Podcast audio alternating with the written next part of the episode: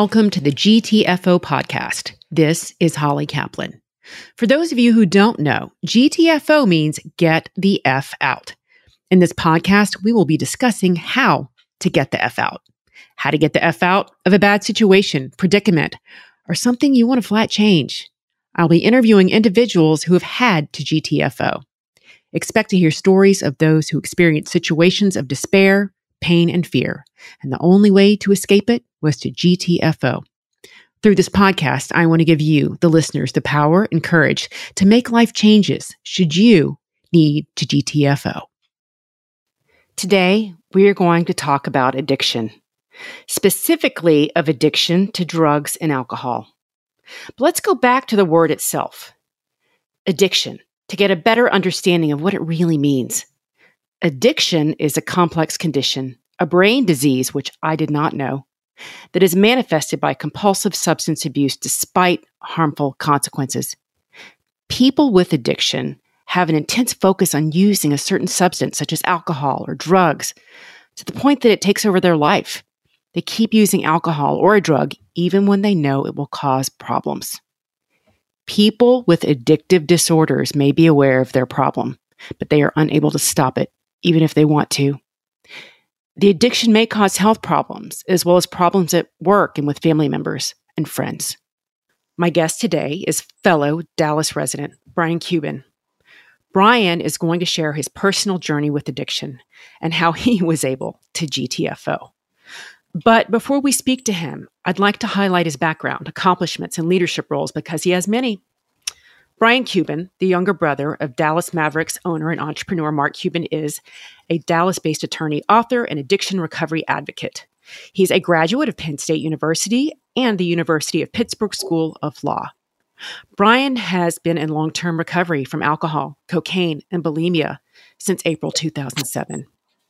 In his first book, Shattered Image My Triumph Over Body Dysmorphic Disorder, chronicles his firsthand experiences living with and recovering from 27 years of eating disorders and body dysmorphic disorder, also known as BDD. Brian's most recent best selling book, The Addicted Lawyer Tales of the Bar, Booze, Blow, and Redemption, is an unflinching look back at how addiction and other mental health issues destroyed his career as a once successful lawyer and how he and others in the profession redefine their lives in recovery and found redemption. And I got to tell you, I just read the book and I was just telling Brian I flew through it and I loved it. And I know that our listeners will too. Brian has spoken at colleges, universities, conferences, nonprofit, and legal events across the United States and in Canada. He has appeared on prestigious talk shows such as The Katie Couric Show, as well as numerous media outlets around the country. He also writes extensively on these subjects. His columns have appeared, and he has been quoted on these topics on CNN.com, Fox News, the Huffington Post, Above the Law, the New York Times, and in online and print newspapers around the world. Brian, thank you so much for joining me today. Thanks for having me, Holly. Well, I'm thrilled to have you here, and I've done a lot of background work on you, and I've studied you, and I feel like I already know you. So I'm thrilled that you're with me. Um, but I have several questions for you today, sir. Um, and I'd, I'd like to start with going back to Pittsburgh. I'd like to know more about your history. So, would you mind starting with your life in Pittsburgh? And will you give us some color as what your world was like growing up? Sure. Uh, born, I'm a baby boomer. So, I grew up in Pittsburgh uh, in the 70s. I was in my teens in the 70s, uh, the middle of three boys. Mark uh, is the oldest. Jeff, I have a younger brother, Jeff. And Mark, as you might imagine, uh, was uh, very outgoing and entrepreneurial even as a teen, selling this door to door, selling that door to door. I remember one time our local newspaper went on strike, and he and his buddies drove from Pittsburgh to Cleveland, bought their newspapers, and drove them back to Pittsburgh and sold them on a street corner for twice what they paid for them. I love that. My younger That's brother, the spirit. Yes, you knew what he was going to be. So, yeah. And he kind of proved that. My younger brother, Jeff, was a jock, nationally ranked wrestler, good kid, good looking guy, beer parties, all those things, dates, prom, all the things that I equated with love and acceptance. And I was classic middle child syndrome. I was shy, I was reserved, and I internalized anything negative said to me and wore it as who I was, kind of like a skin tight suit. Mhm. Unfortunately, I also had a difficult relationship with my mom, and I'll tell you a little bit about this, but I want to make it clear to all your listeners that I do not blame my parents for anything I went through. Parents do not cause eating disorders. Parents do not cause addiction. There is a difference between cause and correlation. And correlation means it'll happen to some people and won't happen to others. There was a lot of fat shaming in my house. Uh, I was a kid that trended towards heavy as it was. And I used to come home, I would come home from school and eat Chef Boyardee ravioli out of the can. My mother would come home from, at that time, she was selling real estate, see me doing that, and say, Brian, if you keep eating like that, you're going to be a fat pig. Now, these were the things my mother's mother said to her. These were the things my great grandmother said to my grandmother. I came from a, very, a Jewish Eastern European family. Uh, there was a very dysfunctional relationship around food. My mother had a very dysfunctional relationship with her bipolar mother.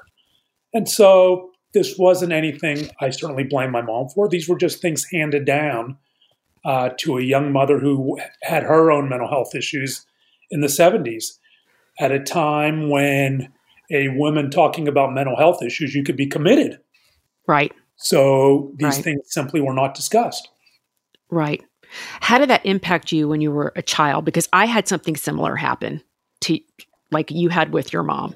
Well, And I, I forgive her, but how did that impact you? Because I just thought it was normal. Like it, had I, a, it had a major impact on me. Yeah. Uh, it affected my self image, and I began to eat. I, the food became a crutch for me to feel better. right. I began to eat more and more ravi Chef Boyardee ravioli, and I became a bigger Brian and a bigger Brian. And then, and then, as so often happens when kids change for what other kids perceive in the negative at school, the bullying started. It Mm. happened then, and it happens today in a much different way with the internet. Yeah. Back then, 15 kids in the lunchroom knowing about it meant it went viral. But uh, kids made fun of me and called me a fat pig and all of the teasing and the fat shaming. And it all kind of, the bullying culminated in what I call the day of the gold pants. My brother Mark gave me a pair of shiny gold bell bottom disco pants.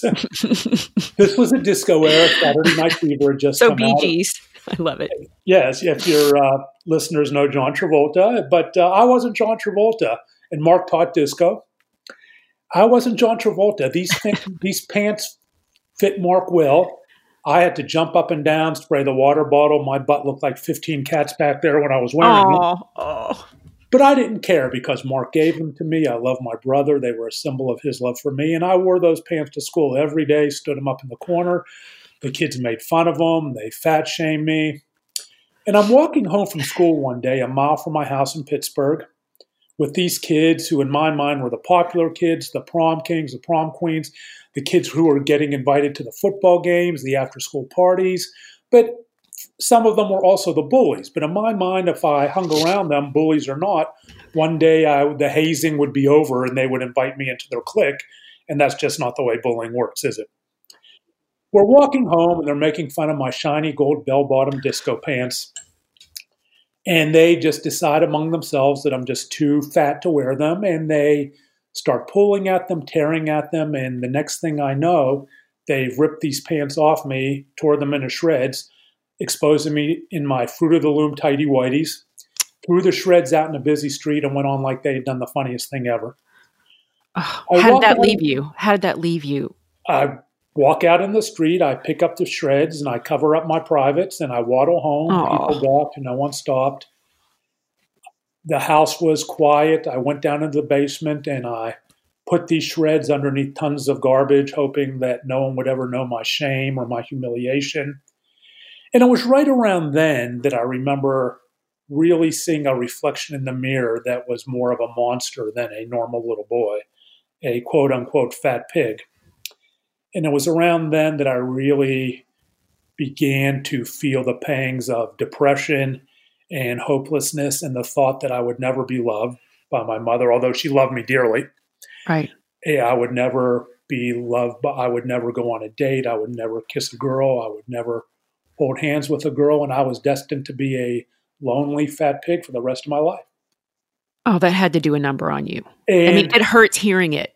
Yeah, I'm trying to imagine it as a young boy to have all those feelings. That's pretty heavy. And if, if we talk about trauma and the effect trauma has on us throughout our lives and how trauma threads through our lives, that incident was so traumatic that I could take you to that spot in Pittsburgh, PA, and show you exactly where it happened.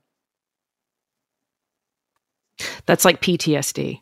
I mean, it's it's like you know exactly where and when it happened. Did you tell your parents, Brian? Did they know this happened to you that day? No, didn't tell Never anyone knew. until I wrote my book, Shattered wow. Image.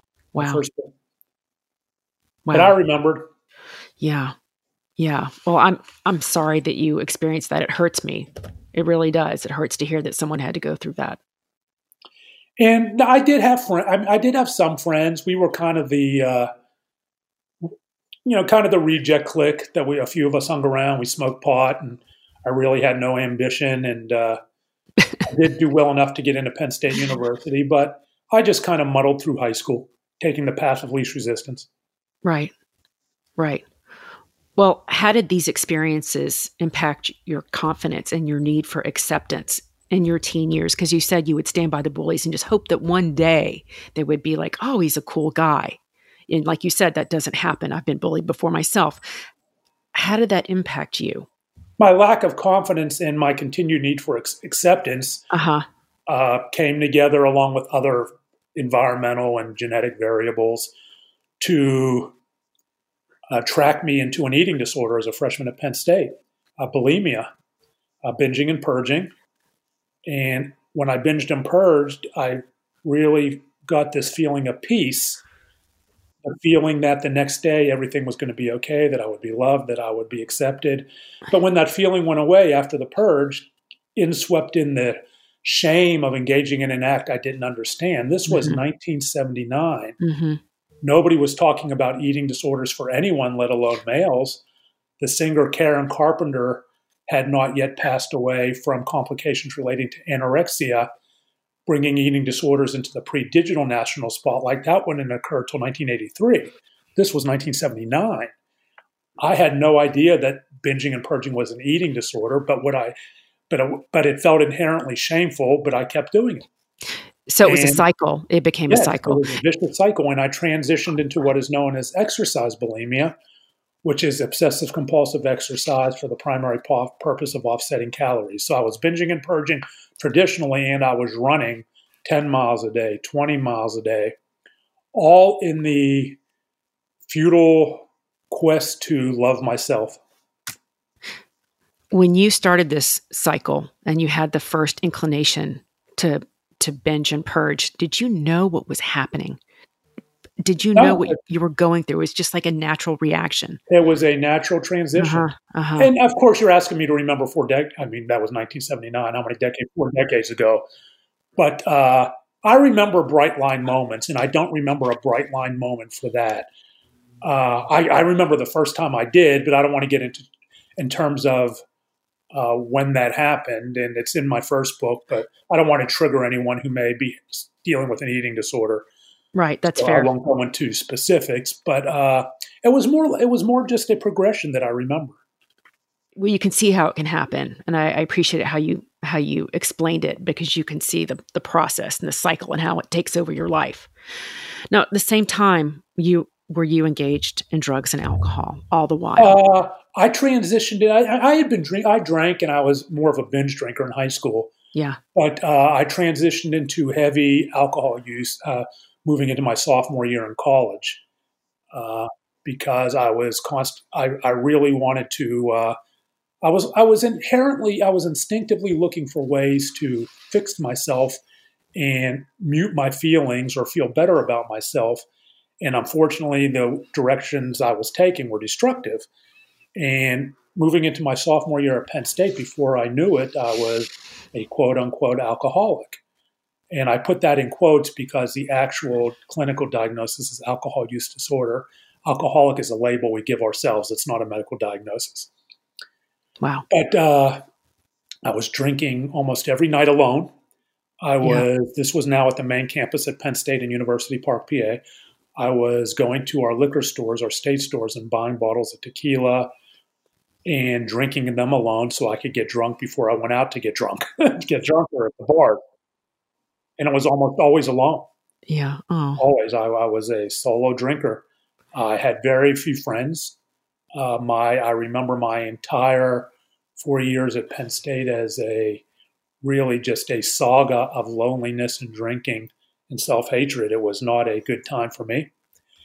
And uh, so, yeah, so between the and I was also binging and purging and running, and I was putting a lot of stress on my body with those three destructive behaviors. They're all opposing behaviors. Like I can't imagine being hungover and getting up and running. You're like, in a constant state of dehydration, which uh-uh. uh, put a lot uh-uh. of strain on the heart.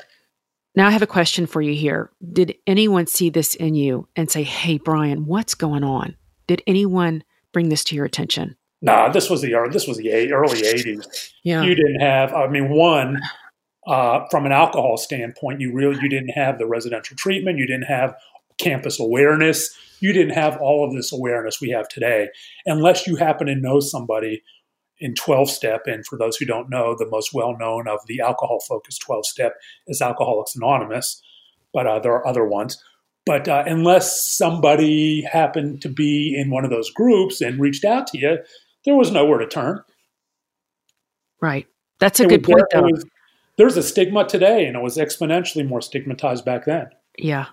And to your point, there was not this type of awareness.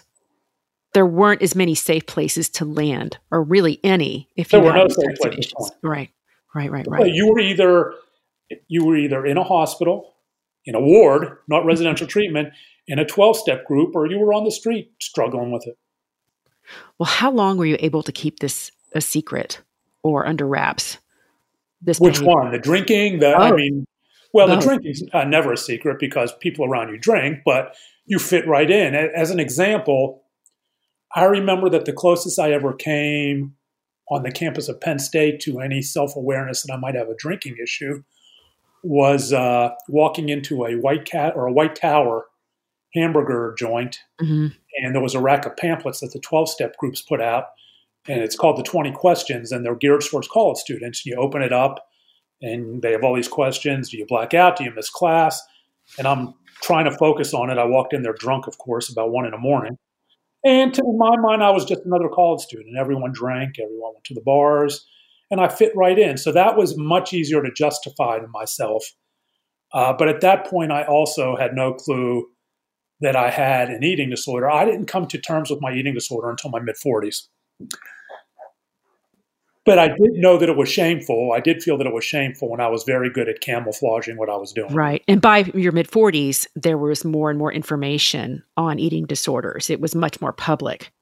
So, um, was that the point where you realized that that's what you were dealing with?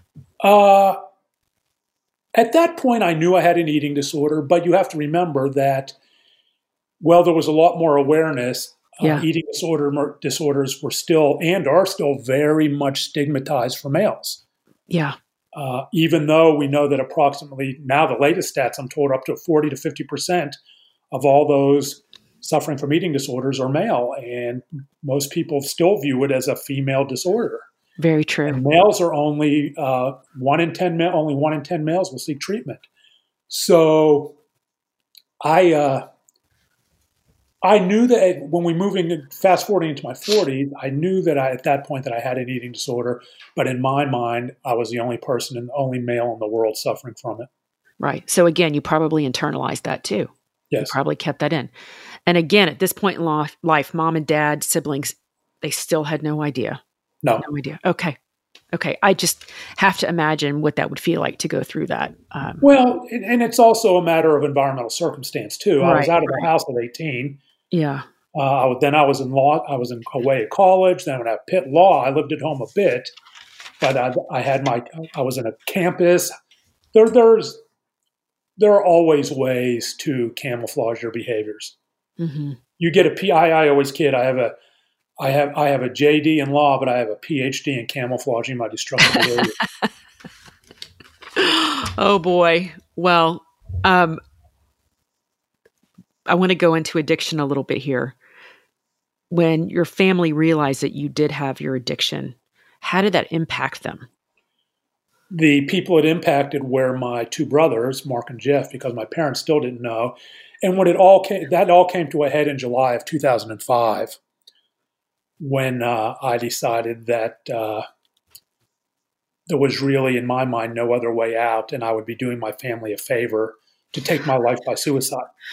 And I was very lucky uh, that a very good friend, who's still my very good friend today, Angelo, after receiving some disturbing emails from me, reached out to both of my brothers uh, who came into my house just off Northwest Highway. And I had a 45 automatic on my nightstand. And there was cocaine and Xanax spread out everywhere. And I was really, who knows at what point I would have uh, used that weapon on myself. Uh, but it was there and ready. And Jeff came in first because Mark had to fly in from LA. Mm-hmm. Uh, and he took the weapon, and Mark came in and they cleaned up all the drugs and flushed them and uh, dragged me kicking and screaming on my first of two trips down to Green Oaks Hospital.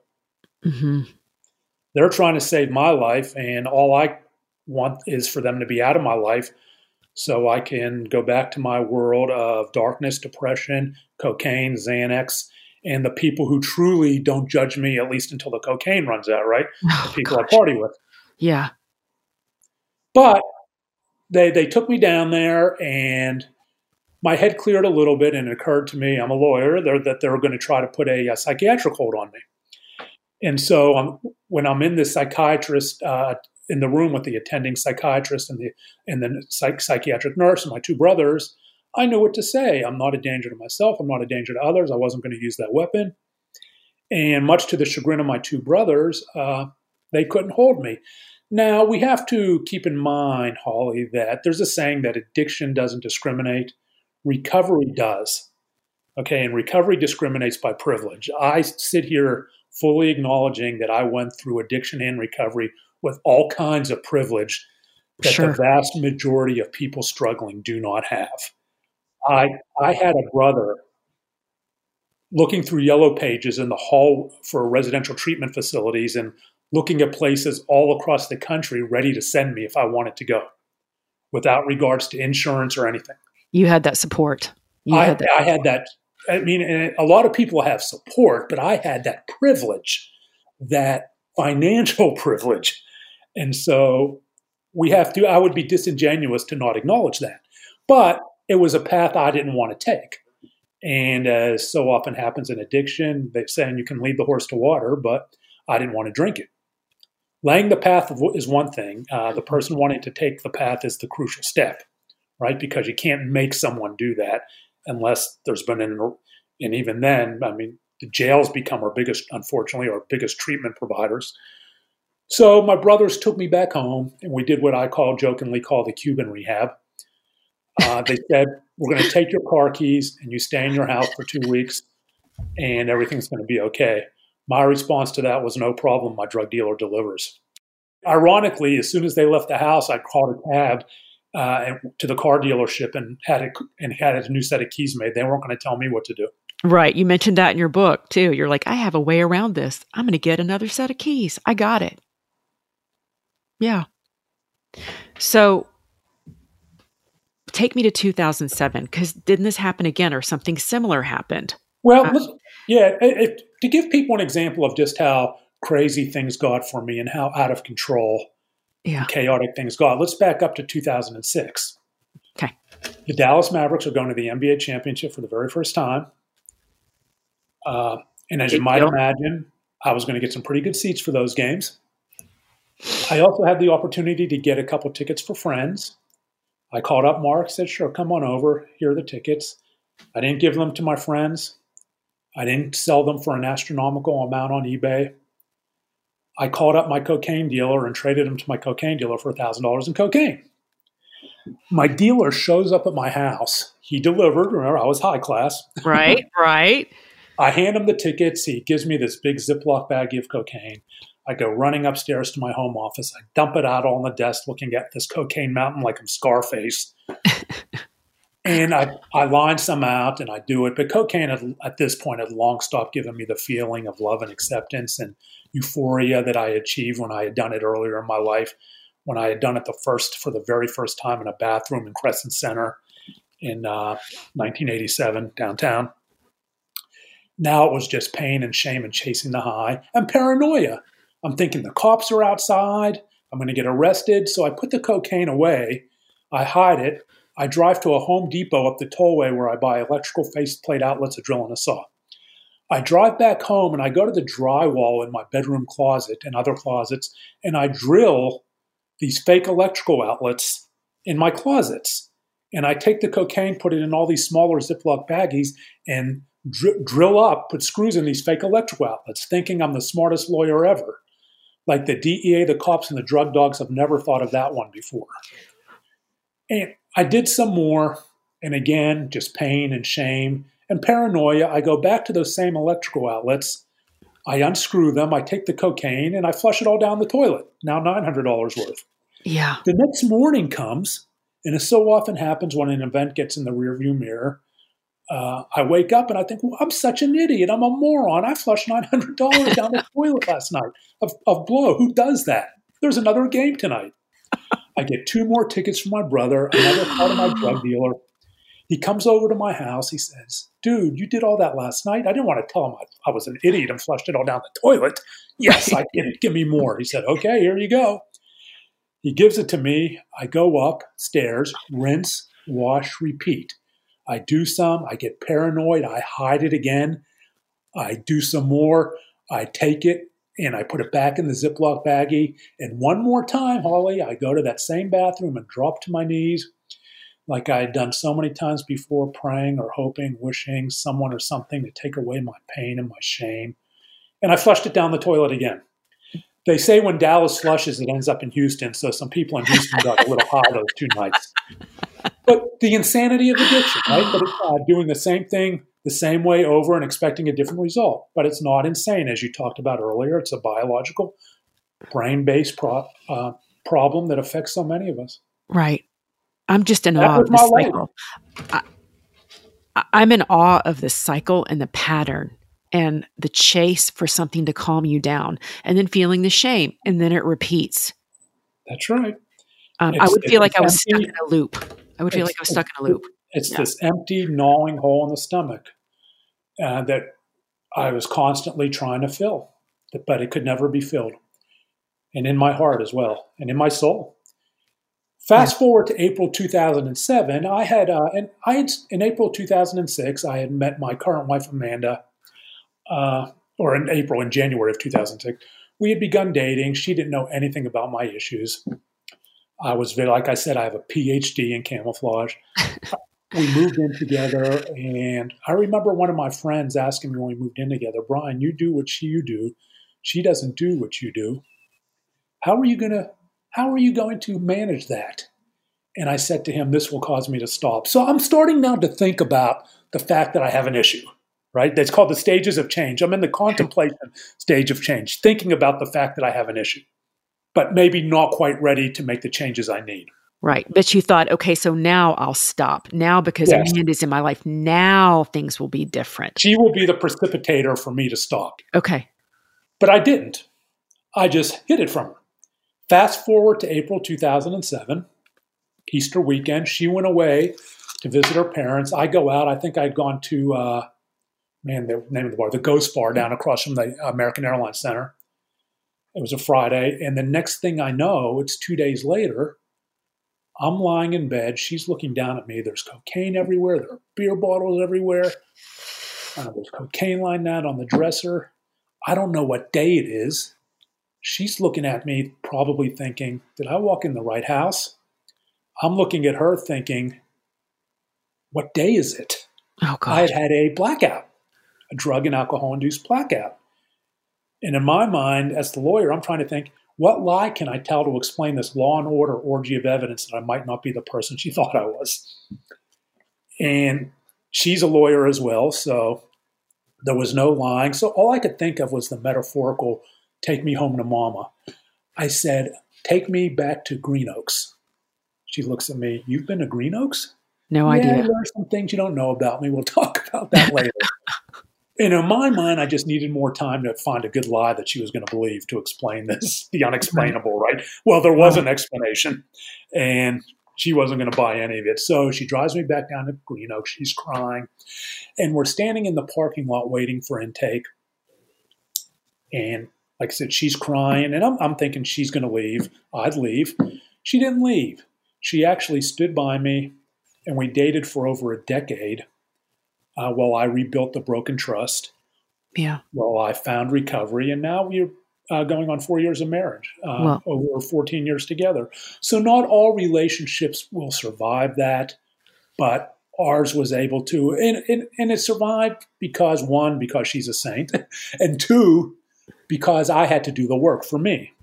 I couldn't right. do the recovery work for her, for my brothers, for my father, for my mother because people do leave when we're in recovery. People die, parents die. I lost my father two and a half years ago. It's still raw. Uh, pets, we lose pets. Trauma happens, and my recovery had to withstand all of that. Sure.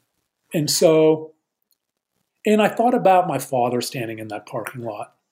My father, who was the veteran of the Pacific, fought in Okinawa, greatest generation, fought in Korea. Mm-hmm. I thought about something he used to say to Mark and Jeff and I growing up. And I'm sorry about that. I don't know where my phone is. I thought about something he used to say to uh, Mark and Jeff and I growing up.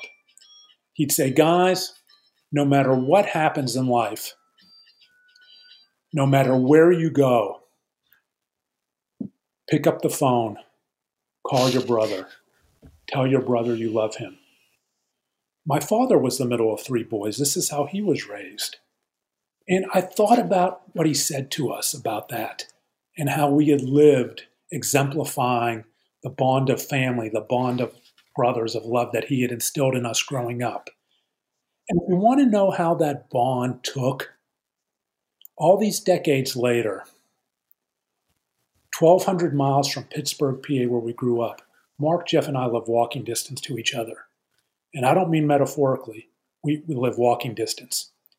Until my father passed, he lived across the street from me. And again, I mean literally across the street.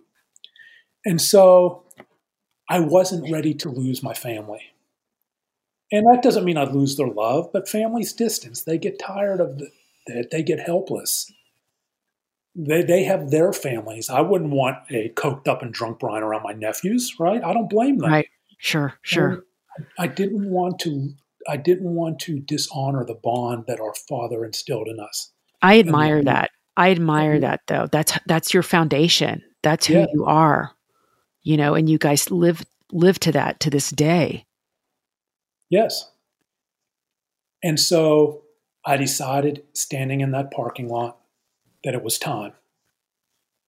Time to take that first scary step forward. Time to push myself out of the airplane and trust that the parachute will open. The next day, I walked into my psychiatrist's office, who I'd been lying to, lying to, lying to, who I'd seen for a couple years, getting money, getting my antidepressants while I'm also snorting blow and doing alcohol. Kind of cancel out each other. You know? Multitasking. Multitasking. Yeah, multitasking. yeah. And I finally started getting honest with him and allowing myself to be vulnerable about what I was going through. He said to me, Brian, okay, we have a lot of issues to get to, but first you have to get sober. We can't address any of this while you're doing engaging in these destructive behaviors. Would you consider residential treatment? And I shrugged off residential treatment. I was much too busy and much too important lawyer to go to residential treatment. I actually had no cases left. My law practice had cratered due to my drug and alcohol use. And but that was ego he says, Would you consider 12 step? And I kind of exploded. I'm not going to 12 step. I see them out there. and again, the most well known of 12 step is Alcoholics Anonymous. I, I, see them out there smoking. I can't, the secondhand smoke will kill you, doctor. You're like, That's not me. I don't belong oh, there. That's right. I'm not one of those. Uh-huh. uh-huh. Ego and ego out the door. But I knew I had to do something at a minimum to show Amanda to show my brothers, because my parents didn't know anything at this point, that I was taking a step forward. So at this point, I was going to do it for them. Right. And so I walked in, I grudgingly walked into my first 12 step meeting. And I sat down in that room and I'm crying and I'm sweating and I smell and I'm listening to stories and I'm comparing the stories in there. Oh, yeah, that's bad. Oh, yeah. Ah, that's not too bad. None of these people have traded Dallas Mavericks championship tickets for cocaine. They don't know my problems. Right? You go, you go. And let me tell you what I wanted when I sat in that room. I didn't know if I was a quote unquote alcoholic. But here's what I did know mm-hmm. sitting there that one day that if sitting in that room would allow me to wake up the next morning and for the first time in my life, walk to the mirror in my bathroom, birthday suit naked, stare at myself in the mirror, and love Brian without the aid of alcohol or drugs, I would sit in that room. If it would allow me to love Brian for the first time in my life without those things, I would sit in that room. You just gave me chills. And I sat in that room and I sat and I sat and I developed my compassionate community in that room of people yeah. who didn't drink. And, and early on, that compassionate community in that room, the mutual aid was important because there was a strong pull back to the old lifestyle. When you're sitting at home alone, mm-hmm. and all I've known for decades is party, party, party, cocaine, cocaine, cocaine, divorce, divorce, divorce, all related to drugs and alcohol Right. Pattern, pattern, and, pattern, all of it. And soothing and rebounding from those divorces with drug, drug, drug, alcohol. Yeah, you're right, the pattern. And so that can be a strong pull and a very easy relapse. So it was important to have the people in those rooms, people that I still uh, am friends with today. And so even though I don't sit in those rooms as much as I should, especially uh, now with the pandemic, but uh, although you can do it online. Sure. Sure. But, but they're your uh, support system. Sure. And I developed a support system outside of that. Now, my brothers are my support system. My wife is my support system. My cats are my support system. I have a compassionate community outside of 12 step now. And so I've, I've developed uh, a good circle of people, a compassion wheel of people who I can call and who call me when they're struggling. And today I am uh, approaching 13 and a half years without taking a drink, without using drugs, or without binging and purging. Congratulations. Congratulations over and over again. That's a Thank huge you. deal. That's a huge deal. I'm very proud of you. And I, I'm just so glad that you've been so open in sharing the story. It sounds like, Brian, your GTFO moment was your 12 step meeting. Uh, my GTFO moment was standing in that parking lot. Okay realizing that I was about to lose my family. That was the most important thing. Yes. Mm-hmm. The the the uh, the mutual aid, the compassionate community, certainly was the uh, part of the core of uh, of my recovery. But the the pivotal moment was that parking lot. What do you think would have happened to you without the support of your brothers and Amanda? What would have happened to Brian? I don't like revisionist recovery because what did happen is what got me here talking to you. Okay. Yeah. Otherwise, you can go. Otherwise, I you start going back. I, I, try to find lessons from the past that I can uh, impart onto others, but I don't look back with regrets from the past or try to wonder what would happen if things went differently. But uh, I think it's safe to say that I might not be alive today. Yeah. Yeah. Well, I know you're very grateful to have such a good family and to have such a good support system. So I am. Very. And Amanda sounds like she's amazing. She, she sounds is. like she's a super, super woman. So I have to acknowledge that. She is. Um, Brian, what advice do you have for other people who are struggling with their own addictions? What would you tell them? I would tell them that recovery is not easy obsessive compulsive desire to use substances is difficult. Mm-hmm. Otherwise, it wouldn't be obsessive compulsive, right? But recovery is possible. And I would tell them, and that for me, finding the people, creating a list of the people that I love, and risking that love, fighting through the projection of every awful thing they're going to say to me, mm-hmm. was the most important thing for me. Find the people you love, but list out the people you love. Who loves you?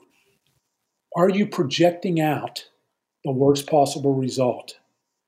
That is what happens with thought processes. We, we, we, we project out the worst and come up with reasons not to reach out for help. Fight through that. Reach out. Allow yourself to be helped. Allow yourself to be vulnerable. Allow yourself to be loved. It's not easy. Again, it's not easy to push yourself off the airplane, right? Because you don't know if you're going to end up a splat. You, you think you're going to end up a splat on the sidewalk. But the parachute opens. Well, I love that. Make yourself vulnerable, which I could hear in your story. You are ready to make yourself vulnerable to get change. Make a list of people who love you. I mean, that's a great way to get started, I think. And make a list of the people you love. Sometimes it's not it's easier said than done. There are dysfunctional relationships with families, parents aren't speaking, siblings aren't speaking. Broaden the list. Who's the listener in your group? What what what negative thought have you projected out that you haven't allowed that person to be a listener? You're limiting yourself by doing that. You're cutting off an opportunity before you give anyone the chance to uh, validate or disprove it. When you could really use them and they would probably really be there for you. Yes. You are not your thoughts. Right. You are not your thoughts. That's funny that you say that because the next podcast I'm doing is on limiting beliefs. and how to get out of your own way. So that's perfect. Well, that's an integral part of addiction recovery as well. Is limiting beliefs? Yeah, limiting negative. Yes, over half the thoughts we have in a day are negative thoughts. Oh, all the time. And, if I'm not worrying about something, I don't feel normal. In the va- in the vast majority of them, there is a statistic on this, but I'll say the vast majority are not based in reality. We worry about all the horrible things constantly. I do. So that's right. I get it. I totally get it. Brian, if someone wants to connect with you for a speaking engagement or just to learn more about you, how can they find you? You can go to my website at www.briancuban.com with an I, where I blog and you can see, uh, contact me about speaking, or just email me at brian at briancuban.com, Brian with an I. That's perfect. That's perfect. And I saw a teaser that you might have another book in the works. I do. I have another book coming out called The Ambulance Chaser. This is fiction, it's a thriller. Uh, it is about a Pittsburgh lawyer who is accused of the murder of a young girl 30 years prior and has to go on the run to find the one person that can prove his innocence. And that will come out next year. Well, I can't wait. I want to thank you so much for joining us today. And um, I was so zoned into your conversation, and I feel like I got to live it all with you. So thank you for sharing your story today, Brian. And I know that a lot of people will benefit from your words today. Thank you for joining me today on the GTFO podcast. This is Holly Kaplan. To connect with me for confidence coaching or speaking engagements, please connect with me at hollykaplan.com or find me on Instagram at GTFO underscore podcast. Thanks.